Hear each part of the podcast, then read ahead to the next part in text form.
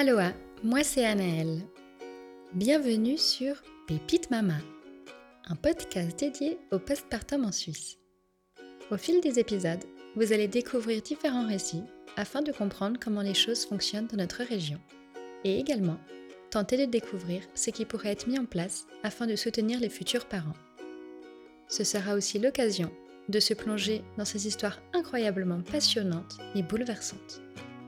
J'espère que ce podcast vous aidera, vous conseillera et vous rassurera, car finalement, même si chaque expérience est différente, le sujet nous concerne tous. Bonne écoute.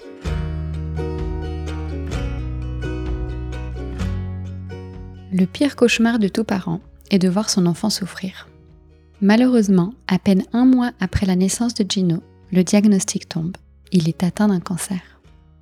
Commence alors un long parcours d'aller-retour au CHUV afin de soigner Gino et l'aider à traverser toutes ces épreuves. D'ailleurs, en écoutant Manon, on réalise qu'une grande fourmilière de soignants se bat au quotidien pour venir en aide à ces petits bouts de choux et à leurs familles et on les remercie. Gino est aujourd'hui en rémission, mais comme le dit Manon, elle vivra probablement toute sa vie avec une épée de Damoclès au-dessus de sa tête, inquiète de voir le cancer revenir. J'en profite pour souhaiter la bienvenue au monde à son petit dernier, Vito, qui peut déjà se vanter d'avoir comme grand frère un super-héros qui sera toujours là pour veiller sur lui. Bonjour Manon Mais bonjour Bienvenue sur Pépite Mama Je te remercie de m'accueillir euh, chez ta maman ce matin avec une jolie vue lac pour tous ceux qui nous écoutent. J'ai de la chance. Euh, tu es avec nous pour nous raconter ton histoire, mais avant de commencer, je vais te demander de te présenter, prénom, âge, où tu habites, le nombre d'enfants que tu as et leur âge. Alors, je m'appelle Manon, j'habite à Forel-Lavaux, j'ai eu 30 ans le 15 mai. Euh, j'ai un enfant qui s'appelle Gino, qui a deux ans et demi, et je suis enceinte là de huit mois à peu près. je vais bientôt accoucher. Euh, d'un petit garçon aussi. Je confirme, bien enceinte. et ben, je te remercie. Donc, on va commencer ton histoire avec euh, un désir d'enfant euh, il y a quelques années et euh, un parcours un petit peu, un, petit peu difficile pour procréer. Est-ce que tu peux nous raconter donc dans quel cadre, dans quelle situation, bah, avec ton copain, ton mari, vous décidez de fonder une famille? Ben alors, pour mon mari et moi, on a toujours voulu fonder une famille super jeune. Mhm. Donc, euh, donc euh, en 2015, donc on s'est mis ensemble en 2012 et en 2015, mhm. on s'est dit ben go, on, essaye. Et puis ça a fonctionné la première fois en fait. Donc je suis tombée enceinte directe et j'avais toujours eu des appréhensions de me dire mais est-ce que j'arriverai à tomber enceinte? Enfin, on a toujours peur en tant que femme, je pense, de pas réussir à tomber enceinte. C'est toujours une petite partie de notre tête. Exactement. Et puis euh, ben direct, je suis tombée enceinte, donc c'était trop, enfin c'était trop beau pour être vrai. On était trop contents. Et puis malheureusement, j'ai fait une fausse couche, enfin un mois et demi, deux mois après, donc c'était mm. assez rapide, hyper dur. Ouais. Très très dur, pardon. mais y a pas de souci. Donc c'était, enfin c'était vraiment intense et, et et puis, ben, il y a peu de gens qui peuvent comprendre parce que souvent, ben, on n'est pas vraiment enceinte pour les gens.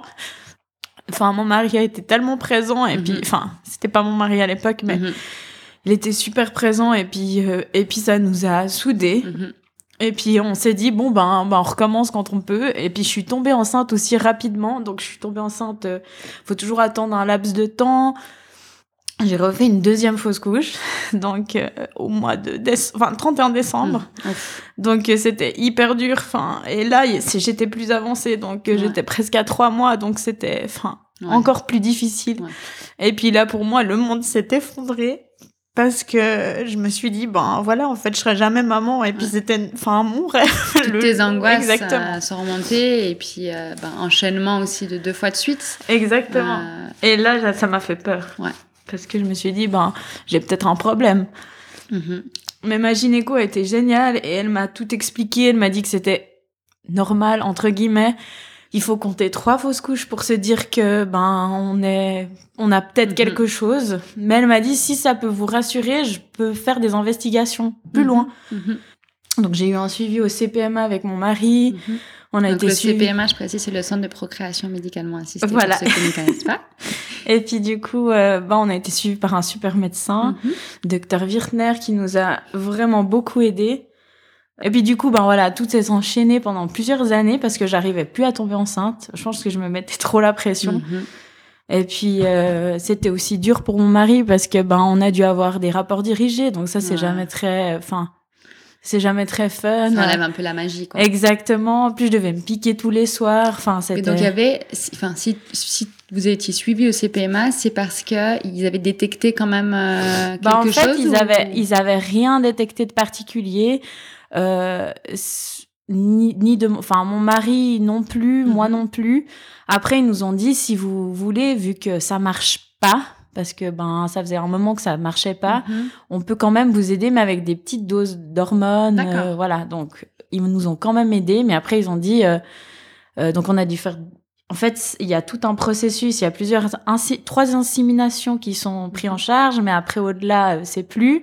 Donc, ça, ça fout le stress aussi de Ouais. se dire, OK, on en a trois. Nous, on en a fait deux qui n'ont pas fonctionné. Donc, euh, la troisième, je me suis dit, euh, c'est la dernière. Quelle horreur. Enfin, c'était Ouais. hyper stressant. Du coup, j'ai dit, bon, euh, on arrête tout. Là, j'en peux plus. En plus, euh, j'avais gonflé à cause des hormones. Enfin, je me sentais pas bien, enfin, dans ma peau. Alors j'ai dit euh, ben stop. Est-ce que tu es d'accord avec mon mari? Il m'a dit pas de problème. Enfin lui aussi. Enfin c'était tendu. C'était une Ouais. c'était une épreuve. Pas drôle, ouais, enfin. C'était lourd, quoi. Ouais vraiment. Et puis c'était pas comme ça qu'on pensait qu'on allait enfin devenir parents. Donc euh, Mhm. du coup on a dit on se lance dans un autre projet. Et il m'a demandé en mariage en Euh, 2016. Et puis après ben pendant plusieurs euh, années du coup parce que je suis tombée enceinte.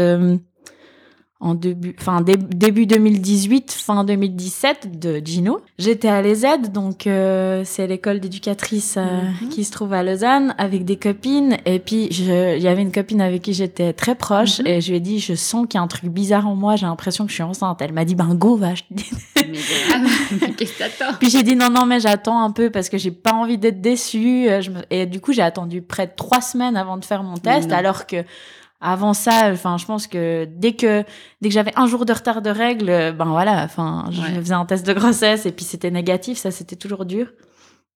Et puis en fait euh, pendant la nuit, je me suis dit bon là c'est le bon moment, j'ai besoin de faire pipi. Et t'as pas- ouais. Et euh, j'ai vu que j'étais enceinte et c'était trop beau et en même dit à temps ton j'avais mari à ce moment-là que t'allais faire le test? Non non, il dormait lui. D'accord. Donc tu vas toute seule dans la salle de bain, tu te dis allez, je, je tente. Exactement. Et là tu lui as sauté dessus, qu'est-ce qui se passe? Ouais, alors là, j'étais trop contente. Euh, j'étais, il, on est, enfin, il dormait. Et puis, je suis arrivée avec mon test. Mon test dessus. Il m'a dit quoi, quoi? Et il était tout endormi, mais il était content en même temps. Et puis après, c'est un peu l'ascenseur émotionnel parce qu'on est content. Puis après, on se dit, ouais, mais on n'oublie pas quand même, enfin, Hmm. notre vécu. Donc, euh, enfin, mollo, quoi. Ouais. Enfin, on va se protéger. euh, Enfin, ne pas trop s'imaginer que Mhm. tout va bien. Ce qui est difficile aussi, en fait, on, on vit un moment beau, mais on s'empêche de complètement le vivre. Exactement. Ça, je pense ça ne doit pas être facile. Non, non, c'est vraiment ça. J'ai appelé ma gynéco Mm. direct. Elle m'a dit d'accord, je vous mets à l'arrêt parce que ben, vu que j'ai eu deux, deux fausses couches, il fallait quand même euh, Ouais. que je sois couchée. Trois mois passent. Oui. Là, annonce à tout le monde comment vous le sentiez. Vous, tu respires enfin? Comment, Dans quel état d'esprit vous étiez euh, après ces trois mois? Mm. Ouais, vraiment. Enfin, ma maman, bon, elle l'a su, je pense, à la seconde même. J'ai écrit un message. Mes meilleures copines aussi, parce que voilà, Ouais, ouais. j'ai pas su garder ça pour Ouais. moi. Et puis après, euh, après quand on l'a annoncé plus loin, c'était, enfin, c'était voilà, enfin, je suis enceinte. Et puis ça tient, et puis, et puis on était très heureux. Et puis là, je suis épanouie enfin. Ouais. Après, j'étais à l'arrêt à quatre mois parce que mon col était trop court. Ah. Et avec ma gynéco, on suivait en laps de temps. Et puis, euh, ben, mon col ne bougeait plus tellement Ouais. vu que j'étais couchée.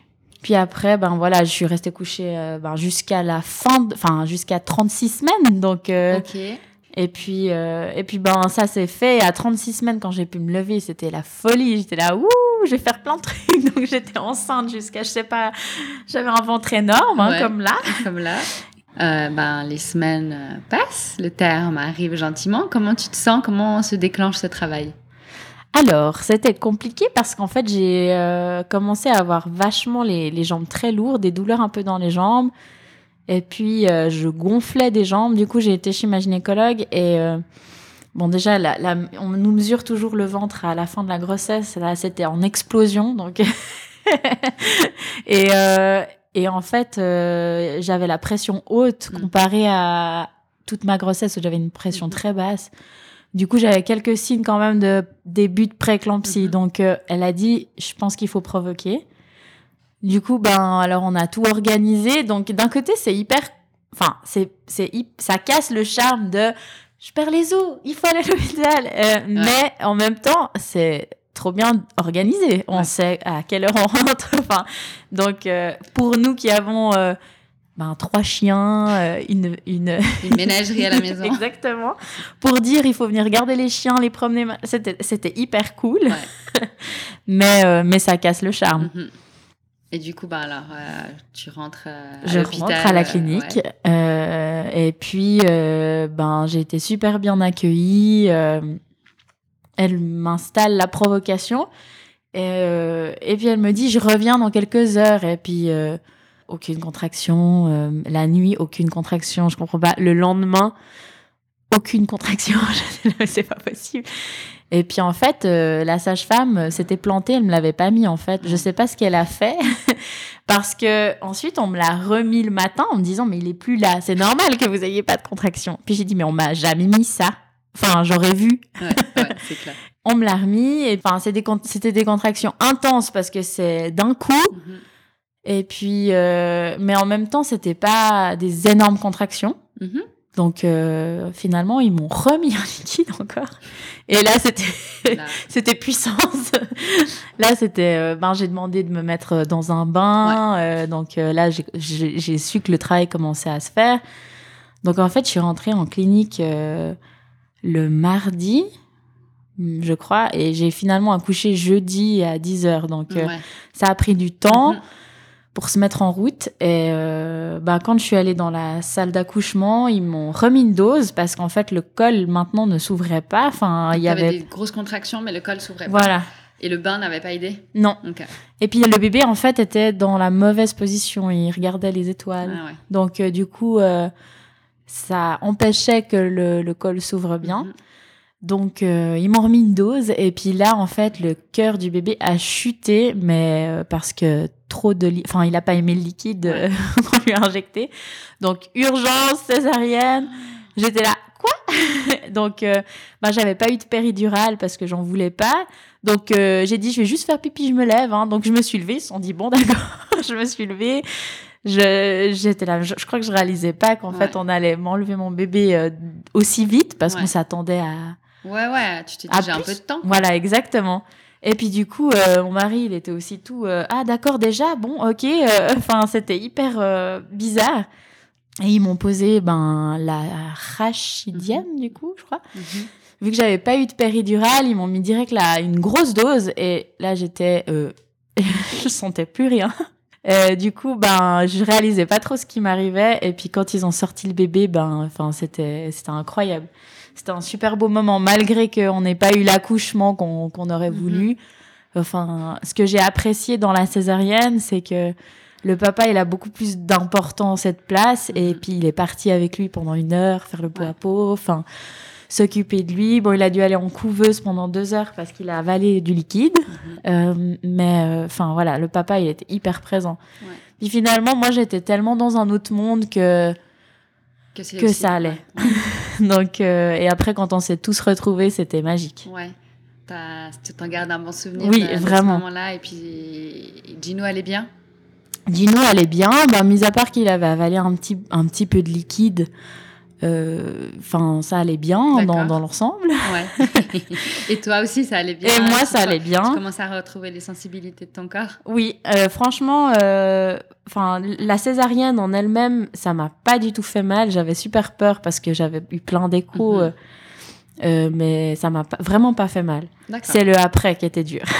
Venons justement gentiment dans, dans cet après. Donc, premières heures, premier, ouais, premières heures de vie de ton petit. Je pense que tu t'installes en chambre au bout d'un moment. Comment se passent ces premiers jours Euh, Raconte-nous. Alors c'était hyper intense parce que ben c'était quelque chose qu'on avait tellement attendu. En plus mon mari il a été, enfin je pense que j'ai jamais eu, enfin tellement présent. Euh, il avait, enfin il avait déjà tout organisé pour être en congé, vacances. Enfin donc il est resté même dormir avec moi à la maternité pendant les quatre jours, enfin Mhm. quatre ou cinq jours. Il avait son petit lit à côté. Euh, il s'occupait de tout. Enfin enfin c'était vraiment Mhm. vraiment trop bien.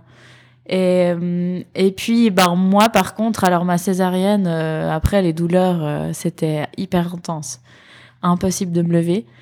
C'était la catastrophe. Du coup, euh, ma gynécologue m'a donné une ceinture pour euh, tenir la, la, la cicatrice. Euh, L'appréhension d'aller se doucher, même que ça touche. Enfin, ça, voilà. Là, là, le après, enfin, Mhm. c'était dur. De, de sentir aussi son Ouais, corps. c'est ça, euh, ouais. J'avais l'impression que tout était coupé, enfin que je sentais des, des sensations sur les jambes, mais le bas du ventre, il était anesthésié quoi encore. Ouais. Donc euh, et puis l'allaitement, ça m'a provoqué aussi pas mal de contractions de la, de la césarienne, ben, à Mhm. cause de l'utérus qui travaille. Donc euh, c'était pas un moment euh, Ouais. Chouette le après pour moi. Après euh, c'était magique, euh, voilà, avec mon bébé et puis mon mari, c'était, Mhm. ça c'était magique. Mhm. Mais mm, mais après, euh, enfin tout bien. Et du coup, ben, j'imagine qu'au bout de quelques jours, vous rentrez à la maison. Raconte-nous ce, ce retour chez vous. Alors, le retour s'est super bien passé. On avait un peu d'appréhension parce que ben on a trois chiens et puis on s'est dit bah comment ils vont réagir.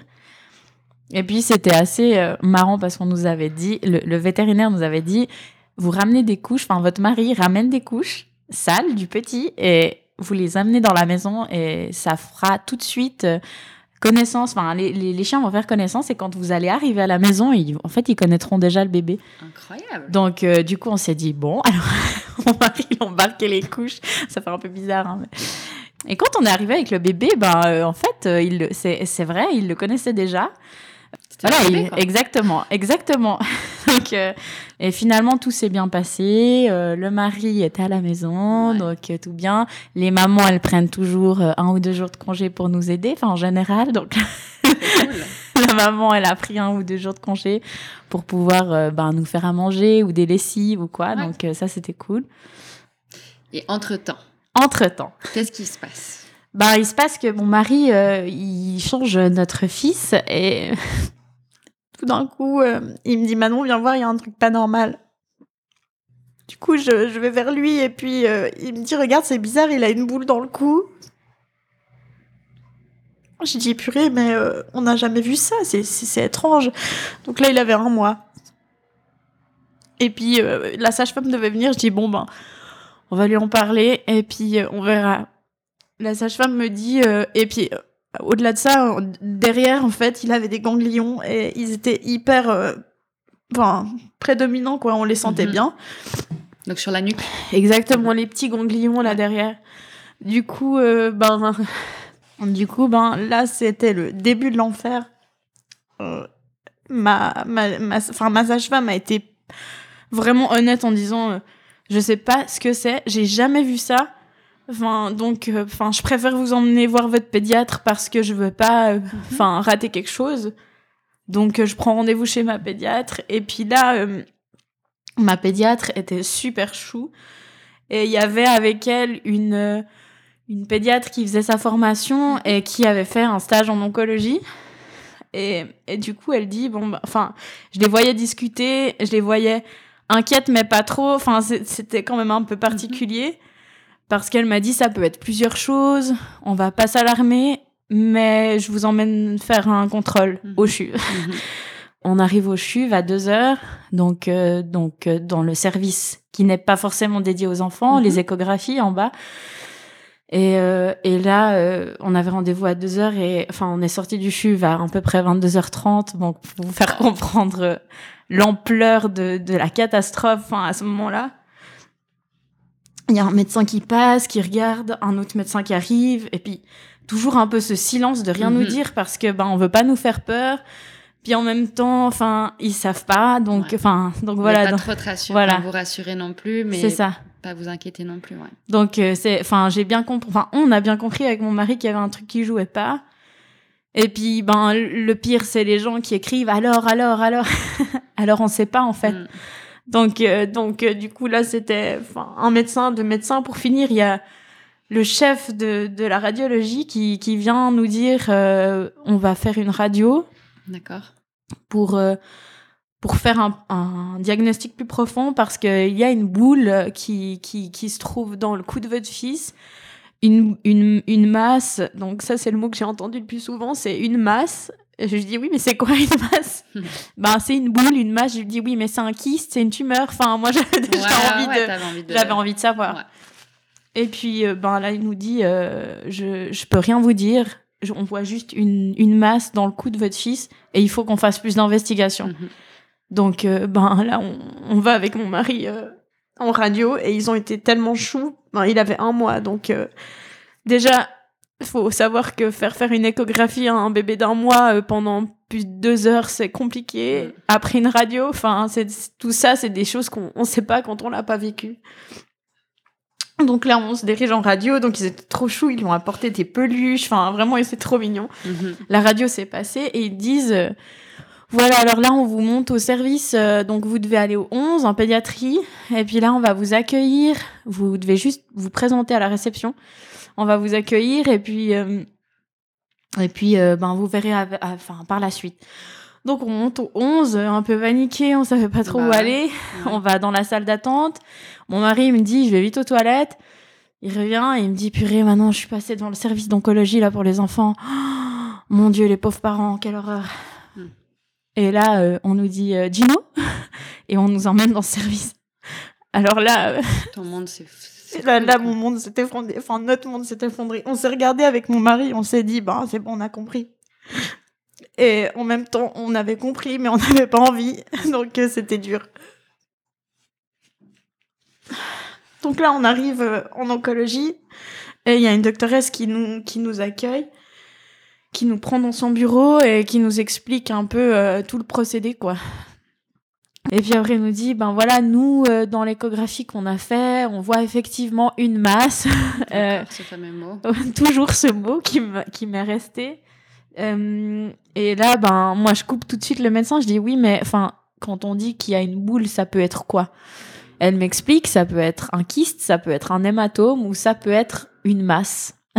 et puis, elle, et je lui dis, mais, mais là, enfin, vous, vous voyez quoi? Et elle m'explique, euh, ben, c'est pas un kyste, c'est pas un hématome. Donc, c'est une masse, mais on sait pas ce que c'est. Et puis, euh, ben, de là, euh, de là, elle nous explique un peu tout ce qui va se passer ce soir déjà D'accord. et les autres et les autres jours à venir. Du coup, enfin, on était complètement perdus. Enfin, on était là avec notre bébé d'un mois. Enfin, c'était c'était hyper intense, mais été suivie. Enfin, c'est un suivi incroyable.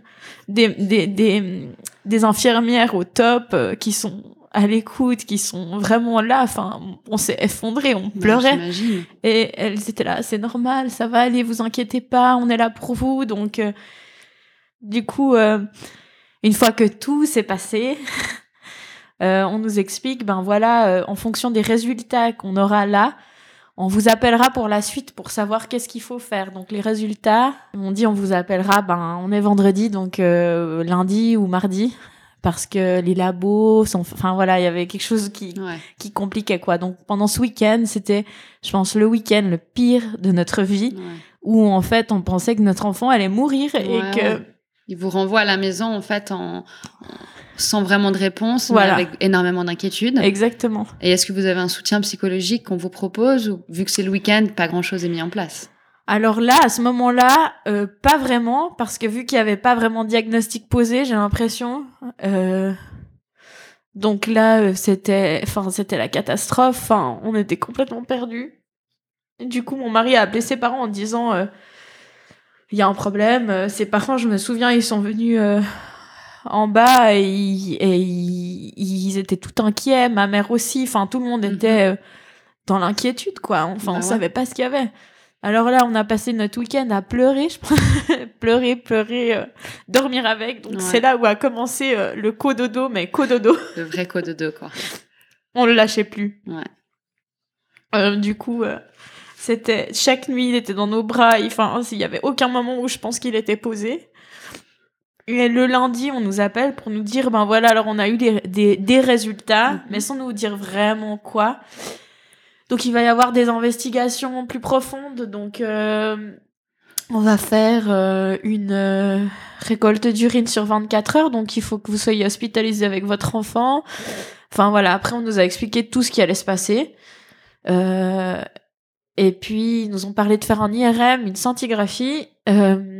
Et, et par la suite, selon les résultats, d'autres examens. D'accord. Donc là, euh, on se dit, ok, bon, bah alors on va au CHUV, parce qu'on avait un- Mhm. donc ce fameux rendez-vous pour la récolte des urines. Et puis euh, là, j'étais dans la salle d'attente, puis j'avais toujours contact avec ma pédiatre Mhm. qui m'a dit, posez des questions, dites, est-ce que c'est pas... Enfin, toutes vos questions que vous avez, vous, vous les posez. Donc je vais vers cette médecin qui nous suivait dès le début. Et je lui dis, euh, mais est-ce que c'est obligé de tout prévoir? Enfin, est-ce qu'on peut pas juste faire euh, la récolte des urines et puis euh, en fonction de ces résultats, eh ben on fera les autres. Elle me dit, c'est pas le protocole pour un neuroblastome. Et là, elle me balance un nom comme ça et je dis quoi? Donc bien évidemment, réflexe débile, allez voir sur internet et on voit des enfants en chimio. Donc, euh, enfin. et là, avec mon mari, on s'effondre, quoi. Enfin, on se dit, euh, donc on sait ce que c'est. Enfin, donc on arrive dans la chambre, donc déjà on n'était pas très bien. Euh, on nous installe et l'enfant à côté venait de décéder, donc euh, double émotion quoi. Il y avait des gens qui passaient en pleurant, mais on s'est dit mais là on est confronté en fait à la vie et à la mort en même temps et Ouais. c'est hyper intense. Donc euh, là c'était c'était très dur ce- cette hospitalisation. Ma maman elle a elle a beaucoup réagi aussi, donc elle a été peut-être moins présente dans le sens où elle elle c'était impossible pour elle Mm. de m'accompagner au CHUV. Enfin alors que je suis très proche d'elle Mhm. mais j'ai quand même eu son soutien euh, Mhm. voilà mais c'est vrai que je sentais que les gens en fait étaient là sans vraiment être Ouais. là parce que enfin C'est difficile. C'est dur. C'est dur. c'est dur même pour eux Et puis c'est ta maman. oui c'est vrai ma sœur elle a a dû prendre ce rôle un peu de deuxième maman parce qu'elle a 10 ans de plus donc euh, c'était enfin elle a été beaucoup présente pour Mhm. moi aussi la marraine de, de mon petit garçon qui est infirmière a été beaucoup enfin elle a été très Ouais. présente ma maman toujours là aussi Ouais. mais je sentais qu'elle était plus faible et que j'avais pas envie de lui faire du mal. Ouais. Donc j'avais peur de lui dire toutes les choses qu'on me disait en fait. Donc j'ai le sentiment qu'il faut que je protège les gens que j'aime et en même temps protéger mon fils et me protéger moi et Ça être super forte quoi. Ouais. Donc c'est C'est trop. C'est trop. C'est trop. Ouais, vraiment. D'où la, la nécessité d'être accompagné toi psychologiquement aussi. Oui, tout à fait. euh, tu peux pas protéger tout le monde à ce moment-là. Donc là, euh, c'est sûr que ben nous a été proposé un suivi psychologique et ça a été super. Mm. Enfin vraiment bien.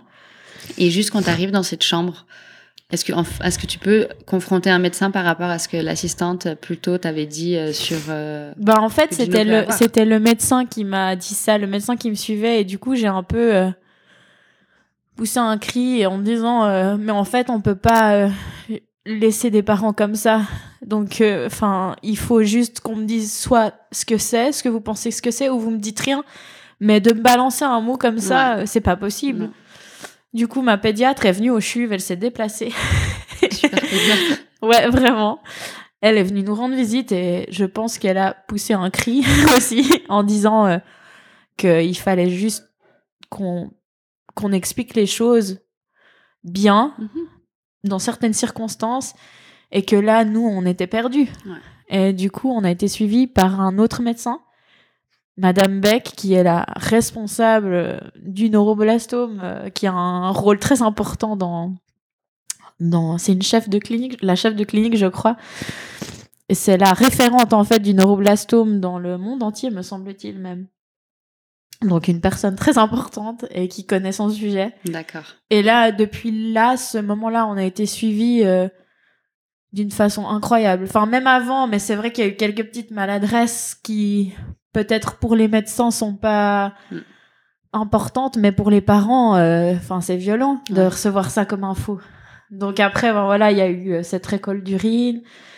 Euh, je me suis vraiment, im- enfin, immergée, on dit dans le dans le monde de la pédiatrie, il y a les clowns qui sont venus direct, euh, enfin faire des chants à mon enfant et c'était tellement émouvant et et en même temps triste. tu réalises en fait aussi euh, un monde que tu connaissais pas, que tu imaginais pas, que tu découvrais avec une facette, je pense, un petit peu... euh, qui a un peu de magie, ces clowns, euh, des gens qui essaient de mettre de la vie, un peu de- d'espoir dans, dans ces services douloureux, et puis d'un autre côté, confrontés à des choses horribles que tu N'aurais ça. pas voulu connaître. Exactement. Et puis là, euh, je me dis, euh, bon, on est quand même bien entouré. Mhm.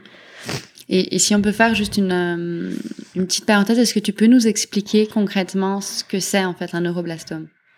Si Un- tu es au courant, Oui, peut-être oui. pour les gens qui puissent comprendre. Un neuroblastome, c'est un cancer malin chez l'enfant, euh, un cancer du système nerveux sympathique qui, qui se développe normalement dans, dans le ventre de l'enfant. Et dans très peu de cas, le cou, Mm. ce qui est arrivé chez Gino. Euh, c'est un cancer qui a, il y a plusieurs stades, il y a faible, intermédiaire et avancé. Mhm. Euh, mais ça reste un cancer malin, même si c'est faible. Donc, euh, donc c'est des, c'est des mots qui sont quand même durs. Enfin, quand on dit que ton enfant a un cancer. Et, et c'est un cancer qui, qui tue des enfants. Et il n'y a pas beaucoup de recherche qui a été faite sur ce cancer. D'accord. Donc, euh, peu de solutions. Peu de solutions pour les soigner à part les chimiothérapies, mais. Mais donc voilà, il y a des enfants qui, qui décèdent. Alors lui, il a eu le cancer du nourrisson, je crois que ça s'appelle. Mhm. Donc c'est les enfants de moins de 3 ans qui, qui, qui développent ça. Et souvent, ces enfants se soignent de ça D'accord. Euh, parce qu'ils ont des, des cellules incroyables à cet âge-là. Mhm. Et que si on le découvre tôt et puis que tout est fait, mis en place, ben en général, ça se soigne. Euh, mais il y a quand même des personnes chez qui ça se soigne pas. Mhm. Euh, et, euh, et puis euh, et puis voilà et puis euh, c'est un cancer qui est qui est encore beaucoup présent aujourd'hui qu'on connaît pas et et qui tue tellement d'enfants donc euh, c'était enfin c'est on n'arrive pas à se même si c'est un risque faible ou avancé on sait pas comment Ouais. se se situer en fait on se dit juste que notre enfant il va mourir c'est le seul Mhm. truc qu'on s'imagine parce que cancer euh, égale mort Ouais. enfin Ouais, mais oui. pour nous Et du coup, tu.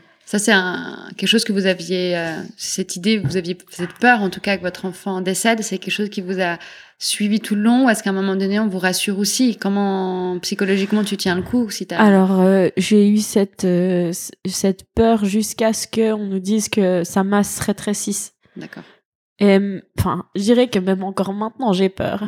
mais, mais, hum, parce qu'en même temps, on se dit, on peut mourir de tellement de choses, tellement rapidement. Enfin, un enfant peut se faire shooter. Enfin, Ouais, ouais. mais là, euh, c'est se confronter vraiment euh, à la préparation de la mort, quoi. Enfin, Ouais. c'est vraiment, on dit, il a une maladie grave. Donc, euh, en fait, j'ai un peu de mal à dire que, encore aujourd'hui, euh, je me dis, super, il va vivre jusqu'à 70 ans parce que j'ai toujours cette angoisse. Et je pense que mon mari aussi. Enfin, on a toujours peur qu'il lui arrive une rechute ou quelque chose, même si c'est rare dans son cas. Euh, Enfin, voilà, ça fait peur. Tout le temps. Ouais, j'imagine. Je te remercie en tout cas maintenant de nous avoir un peu éclairé aussi sur, euh, ben, sur cette maladie, hein, qu'on puisse un peu comprendre. Je pense que c'est aussi une des raisons pour lesquelles tu as souhaité témoigner aujourd'hui. Euh, mais du coup, on va maintenant repartir dans, ben, dans, dans le processus dans lequel vous étiez. Euh, donc, tu nous racontais que ben, t'étais, vous étiez enfin, hospitalisé pour euh, le début du traitement, en fait, c'est, cette prise d'urine. Comment se déroule, en fait? Comment se passent les prochains jours, mois qui suivent? Alors, euh, ben, il y a eu cette prise d'urine qui a été quand même assez compliquée parce que prendre l'urine sur un bébé, c'est compliqué. Donc, euh, ça a duré euh, à peu près un jour et demi avec une poche. Après, on a eu ben, ces examens, donc l'IRM, qui était... pour moi, je me suis dit, c'est le truc le plus dur que j'ai jamais fait de ma vie. Faire un IRM à un bébé. Euh, Il est endormi, j'imagine. bah en fait, quand ils sont un mois comme ça, ils aiment pas trop, donc euh, ils essayent de pas l'endormir. Donc on doit aller shooter au lait.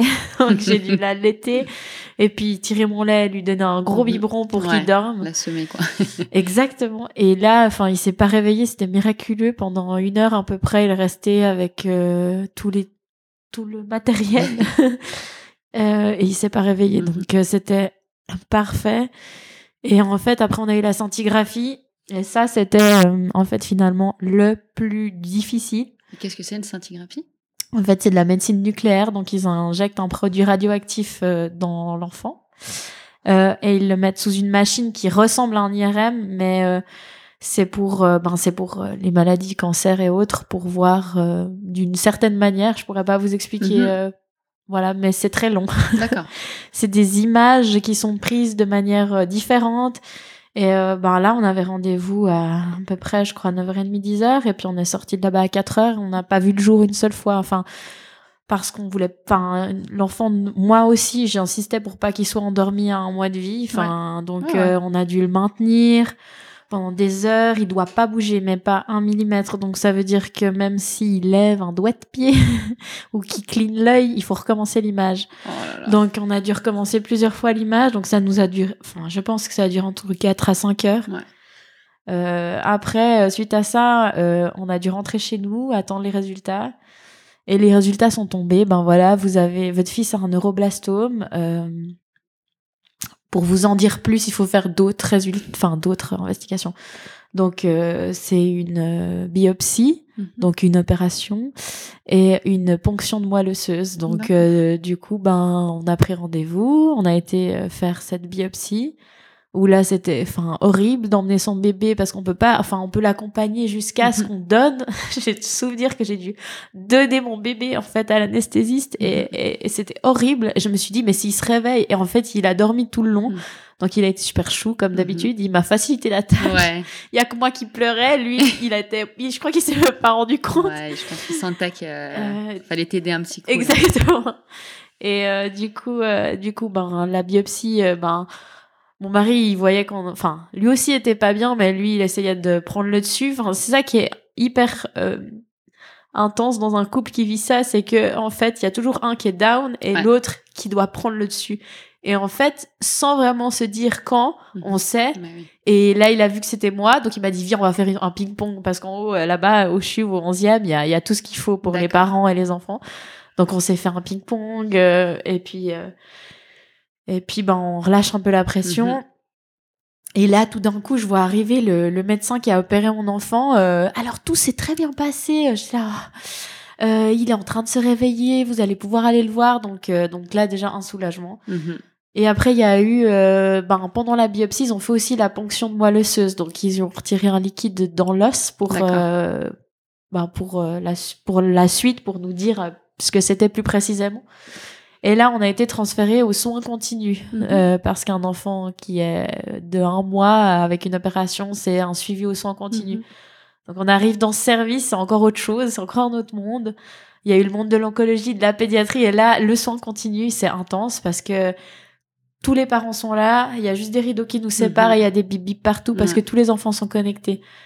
Je me souviens qu'une nuit, j'ai dit à une infirmière, vous pouvez surveiller mon bébé s'il vous plaît, parce que je dois aller faire pipi.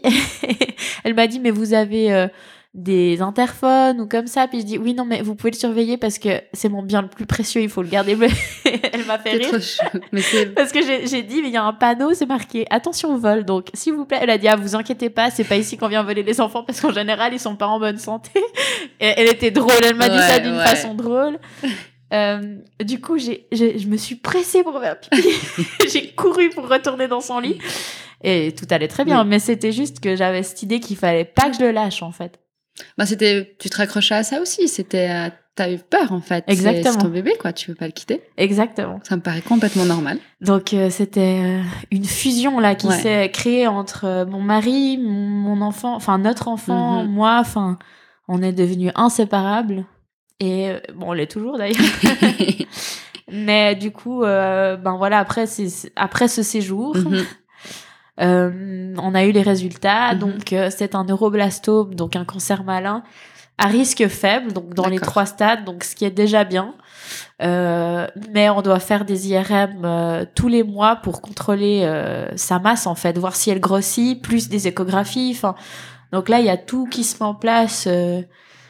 Donc, euh, Mais il y a pas de chimio par contre. il y a pas de chimio parce que euh, à l'époque ils faisaient d'office une chimiothérapie sur les bébés, mais ils se sont rendus compte que avec ce type de cancer risque faible, euh, en faisant des IRM fréquents euh, et des contrôles euh, échographiques Mhm. ou autres, on arrivait à à, enfin, à contrôler le cancer. Et si on voit que ça se développe, ben là, euh, voilà, serait, euh, il faudrait faire une chimio ou une radiothérapie. Mais là, pour l'instant, euh, ils nous disent que maintenant, ils essayent de faire ça parce que les, les bébés sont quand même euh, puissants pour se régénérer, régénérer les cellules et que ça peut disparaître à tout jamais, ça peut se réduire et rester pour toujours. Enfin là, elle nous explique un Ouais. peu euh, tous les procédés, quoi. Mais euh, c'est des IRM et puis on sait ce que c'est en fait les IRM. Donc on se dit mince. Donc les IRM, le problème c'est que maintenant il est plus grand. Donc ils veulent l'endormir et puis moi euh, je veux pas qu'on endorme mon enfant en fait et Tito non plus. Donc Tito c'est mon mari. Mhm. On se dit euh, non, on veut pas l'endormir. Donc euh, on se bat un peu pour faire une euh, une autre sorte d'anesthésie qui s'appelle une une sédation, voilà. Sédation, d'accord. et euh, ça, c'est un liquide qu'on injecte soit ben, par l'anus ou par la bouche, mais qui est dégueu. Donc, en général, c'est par l'anus. Mhm. Et euh, l'enfant somnole, s'endort très profondément, comme un gros somnifère. Mais il y a des risques qu'il se réveille. Et puis, un enfant qui se réveille de ça, ben, après, il pleure, il crie, Ouais, il est ouais. pas bien, et c'est très dur de le remettre dans la machine. Donc, euh, ils essayent vraiment de me pousser à dire euh, ce qui est le plus simple et le plus rapide, c'est quand même l'anesthésie, madame. Donc, euh, bon, on dit oui. Et ce qui est aussi compliqué, qu'on sait pas trop, c'est que si on fait une sédation, il faut le piquer au 11. Donc, en oncologie, ça veut dire sans anesthésie. Donc, un enfant qui est piqué en intraveineuse, c'est une torture. Il faut le maintenir, il faut lui tenir les jambes. Enfin, donc ça, c'est une étape dure. Par contre, si on le fait euh, sous anesthésie générale, ben, on l'endort et ensuite il le pique. Donc, euh, on est partagé entre le fait on l'endort, il sent rien, tout va bien, ou euh, on décide qu'on l'endort pas, mais il a une séance de torture en haut. Ouais, juste avant, quoi. Donc c'est hyper dur de faire son choix.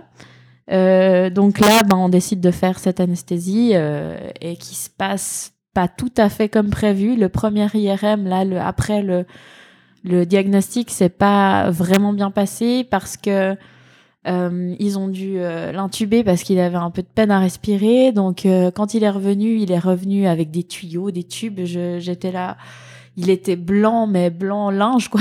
C'était vraiment. Ouais. et, et on franchement, ça donne l'aspect d'un enfant mort qu'on t'amène euh, Mm. parce qu'il dort, il est blanc. Ouais.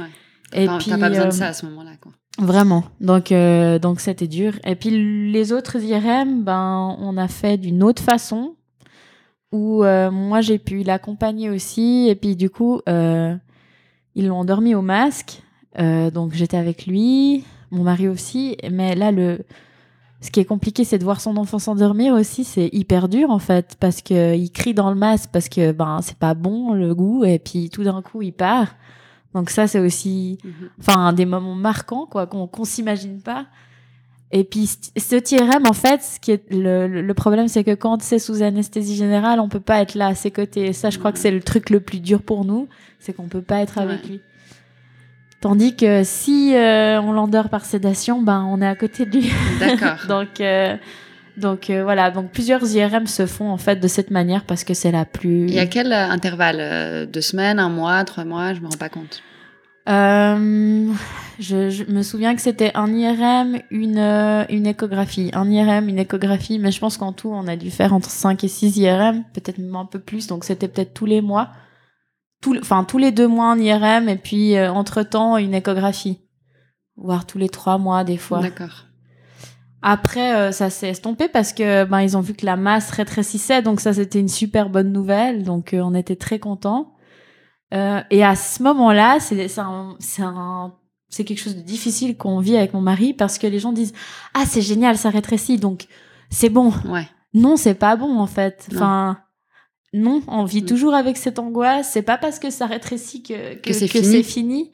Et puis, peu importe, même si c'est fini ou pas, enfin, quand les gens nous disent c'est bon, je sais que c'est pour nous rassurer, mais au final, ça, ça nous rassure pas, ça nous dit juste qu'on a l'impression d'être mal pour rien, en fait. Ouais. Donc, Comme si est- vous n'étiez pas légitime à, Exactement. à, à continuer d'avoir peur. Et je pense, comme tu le dis très justement, tu auras probablement peur toute ta vie pour ton fils. Exactement. Et ça, ça va probablement pas te lâcher. Malheureusement pour lui. je, Ouais, je vais être ancré- une. C'est votre histoire, c'est ancré en, en vous, ma foi. non, c'est vrai. Mais du coup, ben, un jour, euh, il a quel âge Dino quand euh, on vous dit qu'à ce moment-là, elle diminue un peu cette masse? Alors la masse, euh, ben, le dernier IRM qu'on fait au mois de juillet l'année passée, euh, ils nous disent qu'on a pu faire par sédation. Cette fois, on a essayé, victoire. Donc j'ai pu l'accompagner et et du coup ils nous disent ben la masse a vraiment rétréci. Euh, on le voit même plus à l'échographie. Donc à l'échographie, ça sert à rien de faire des échographies. Le seul moyen de l'avoir, c'est l'IRM. Donc euh, on va pas faire plus d'intrusion dans votre enfant Mhm. pour euh, pour lui faire tout le temps des IRM parce que c'est compliqué, on le sait très bien. Donc on va faire des contrôles cli- cliniques. Donc ça on avait aussi entre, c'est simplement des contrôles euh, euh, avec la vue, le toucher, enfin elle sent les ganglions parce qu'il y a aussi d'autres symptômes euh, du neuroblastome qu'on peut voir aussi comme ça. Donc là, on est soulagé parce que ben on, on se dit c'est ben, c'est presque fini, on espère. Puis en même temps, on va plus faire d'IRM pour l'instant, donc on saura jamais, on n'a pas le contrôle en fait de savoir euh, comment elle est, quelle taille elle a, Ouais.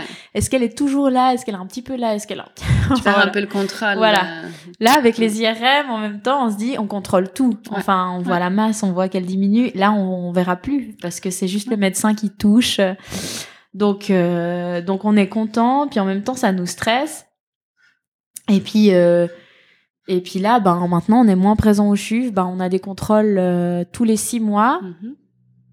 Pour faire des contrôles cliniques justement pour Gino, euh, qui se passe bien. Ça se complique un peu avec le coronavirus parce que ben on peut plus être les deux. Mhm. Donc on n'est plus les trois. Mhm. Donc on est juste un parent. Donc et puis mon mari travaille à 100%. Moi je l'ai pas dit, mais j'ai arrêté de travailler à la minute où j'ai su qu'il avait un cancer, sans réfléchir à comment on allait survivre. j'ai tout arrêté. Ouais. Euh, et puis mon mari a continué à travailler, donc il s'est un peu sacrifié pour nous. Et, et pardon.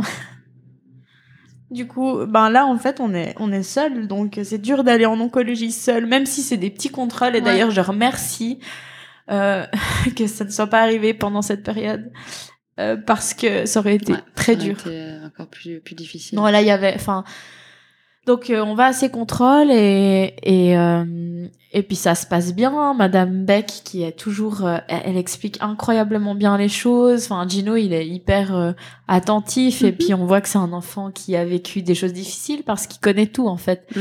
Il voit la machine à pression, il tend son bras.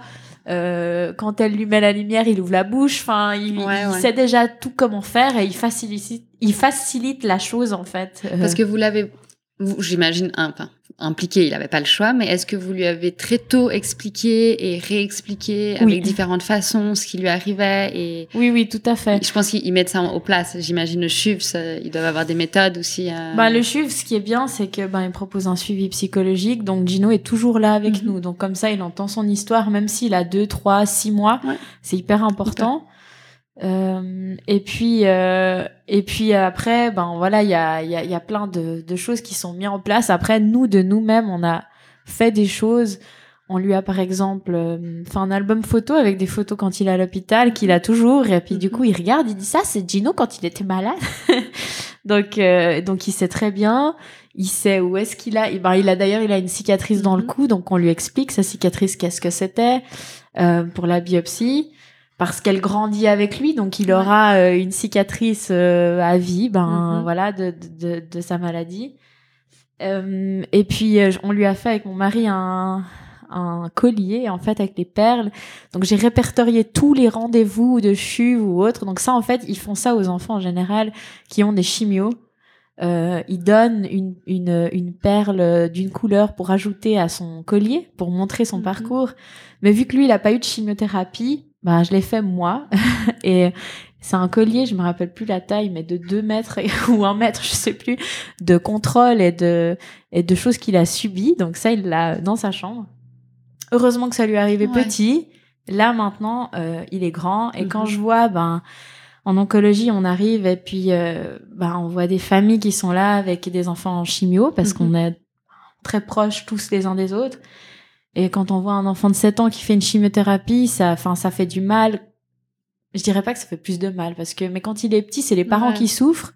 Enfin, les enfants Ouais, aussi, ouais. mais, et tandis qu'à 7 ans, euh, voilà, c'est, c'est, compliqué. Donc, moi, je me sens bien d'aller là-bas parce que, ben, moi, ça va bien, mais je me sens toujours mal d'aller dans cette ambiance parce que c'est hyper dur. C'est difficile. C'est hyper dur. Et comment va Gino euh, aujourd'hui euh, Qu'est-ce qui est ressorti du dernier contrôle? Alors, le dernier contrôle s'est bien passé. Euh, ben, il grandit bien, il prend du poids, il a ses ganglions qui vont bien, euh, la vue est parfaite. Donc euh, là, il grandit Mhm. parfaitement. Donc, on a un contrôle au mois de septembre et puis après, ce sera toutes les années. Mhm. c'est un suivi ben, comme une personne qui a eu un cancer et qui est en rémission, qui doit quand même chaque année aller faire un contrôle. voilà. Après, ça veut pas dire euh, qu'il a plus cette boule, mais elle peut être stable à vie. Mhm. Et c'est ce qu'on souhaite. Et c'est ce qu'on souhaite. Ou alors qu'elle ait disparu. Ouais, On sait pas. Et comment toi tu vas aujourd'hui? Euh, ben moi ça va, je vais bien. Euh, ben c'est toujours difficile de parler de cette histoire parce que enfin c'est c'est une histoire intense qui a pris euh, deux ans de notre vie. Enfin elle continuera hein. Euh, d'inquiétude, de stress, de de peur, de et et d'ailleurs avec mon mari on se dit on s'en remettra jamais je pense. Euh, toute notre vie on aura ça. euh, et, et Gino restera Gino. Enfin, je sais pas comment expliquer. On aura, enfin, là, on a un autre enfant qui Mhm. va arriver. On a peur aussi de se dire, euh, on a tellement eu d'amour pour cet enfant euh, qui euh, qui est arrivé avec une maladie. On s'est tellement attaché à lui et on a peur de de, de faire une différence en fait. Vous avez tellement d'amour dans ce trio que j'ai mais zéro doute que qu'à quatre ça marchera Oui, tout tout aussi fait. bien, voire mieux. Ouais, c'est vrai. Mais c'est vrai que mon mari, il a beaucoup cette appréhension parce qu'il Mhm. dit, mais Gino, c'est toute ma vie. Enfin, euh, alors, euh, moi, je sais qu'on l'aimera tout autant. Mais euh, c'est vrai qu'on aura toujours, pour Gino, une inquiétude supplémentaire par rapport à, à voilà, à, à- à sa maladie, quoi. Et euh, moi, j'aimerais bien qu'on conclue avec, euh, comme d'habitude, les conseils, mais dans ton cas, je pense qu'ils sont spécialement précieux, que tu pourrais donner à des parents qui vivent, euh, qui traversent euh, des moments difficiles euh, d'une maladie. Alors, euh, ben, le premier conseil, c'est profiter de la vie, parce qu'on sait jamais ce qui peut arriver. Euh, si on a la possibilité même d'avoir un, un faible revenu ou voilà diminuer un peu son, son taux de travail juste pour pouvoir s'occuper, déjà même prendre du temps pour soi Mhm. ou pour sa famille. Alors, je sais que des fois, on n'a pas le choix, mais enfin, ça, c'est vraiment un de mes conseils, d'essayer de profiter de chaque instant. Et puis, euh, de savoir s'entourer des gens qui sont, qui sont importants, de lâcher prise parfois, euh, enfin, d'avoir, de se laisser le droit de pleurer aussi Mhm. et d'être pas bien, parce qu'on on doit toujours montrer qu'on est fort devant nos enfants, mais on a le droit d'être, euh, on a le droit de pleurer, quoi. Humain. Exactement. Et on a le droit d'être, d'être triste et d'être inquiet. Alors voilà, c'est mes conseils, je pense. Et est-ce qu'il y a une association qui t'a aidé, qui, qui vient en aide à la recherche, au cancer euh, de l'enfant ou à l'accompagnement des parents dans, dans, Oui, ces oui, oui, situations tout à fait. Bah, D'ailleurs, euh, il y a l'association Zoé for Life qui aide beaucoup les, les familles euh, atteintes de cancer, qui, euh, qui a été très généreux avec nous, euh, qui nous a qui, enfin, à chaque, chaque, euh, chaque année, je- on reçoit un bon pour aller faire des courses. Et, euh, et nous-mêmes, on s'est impliqués envers eux. À, quand Gino a eu un an, on a fait une cagnotte euh, pour que les gens puissent mettre de l'argent pour eux, parce que eux aussi ont besoin d'argent. Donc, si Mhm. vous avez envie de faire un don, euh, pour ben, justement que ce cancer se connaisse un peu plus et puis que qu'on puisse euh, essayer de sauver plus d'enfants Mhm. avec la recherche. Il y a aussi euh, l'AFEC, qui est l'association pour les familles d'enfants atteints de cancer, D'accord. qui, euh, qui organisait au CHUV régulièrement des cafés croissants, quand on pouvait se retrouver Ouais. tous ensemble Mhm. et échanger avec des familles qui ont la- le même vécu, et ça, c'est très important. Ouais. Et puis, je dirais que bon, il y a plein d'associations. Il y en a reçu aussi de la Ligue contre le cancer des dons. Euh, il faut savoir s'entourer. C'est difficile parce que quand ça, ça nous arrive, il y a déjà tout ce qui est émotionnel et en même temps, il y a toute la paperasse. Ouais. On doit faire euh, une demande d'AI euh, et on sait pas, euh, on sait pas euh, quoi faire quoi. Donc là-bas, il y a des assistantes sociales aussi qui sont là pour nous aider, Mhm. euh, qui qui font tout vraiment. Enfin, qui, Qui soulage Ouais, sur cette vraiment. mine, quoi. ouais. Exactement. Et c'est un aide- une aide vraiment très précieuse. Et il y a encore une garderie qui est là pour les enfants Ok. où je suis. Enfin, il y a vraiment tout qui est Ouais. installé pour que les parents soient euh, soulagés. Et c'est des Mhm. trucs quand on arrive, on on sait pas. Et des fois, ben les infirmiers sont pressés, ils ont pas le temps de tout nous expliquer, donc il faut aller chercher l'info, mais on n'est pas tout seul. Ça, c'est important. Et euh, bah, je te remercie beaucoup Manon d'avoir euh, accepté aussi de, de témoigner. C'est pas facile, euh, surtout enceinte, dans, dans, enceinte comme tu l'es, c'est, je pense encore plus douloureux d'en, parler. Les émotions viennent vite, mais tu t'es bien débrouillée. Et puis, euh, ben moi, j'ai qu'une hâte, c'est vous voir tous les quatre. En tout cas, je, je, te souhaite que du bonheur avec ce nouveau bébé. je souhaite que du bonheur à Gino. Et puis, je sens qu'il y a une bonne étoile au-dessus de lui, que ça continue. Merci beaucoup. Merci de m'avoir écouté. avec plaisir. Je vous remercie pour votre écoute et n'hésitez pas à faire circuler les épisodes sur les réseaux et à vous abonner à ma chaîne afin de faire grandir la communauté.